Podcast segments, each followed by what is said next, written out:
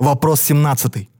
Как бы вы прокомментировали недавний экономический кризис? Станет ли он уроком сегодняшнему обществу?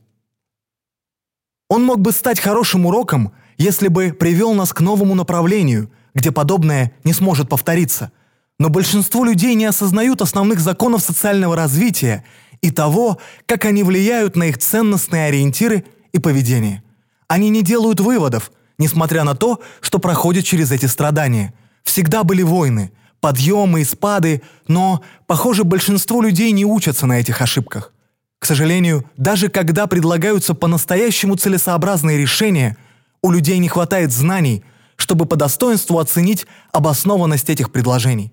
Большинство людей обучены выполнять определенные задачи для заработка на жизнь, а не мыслить критически –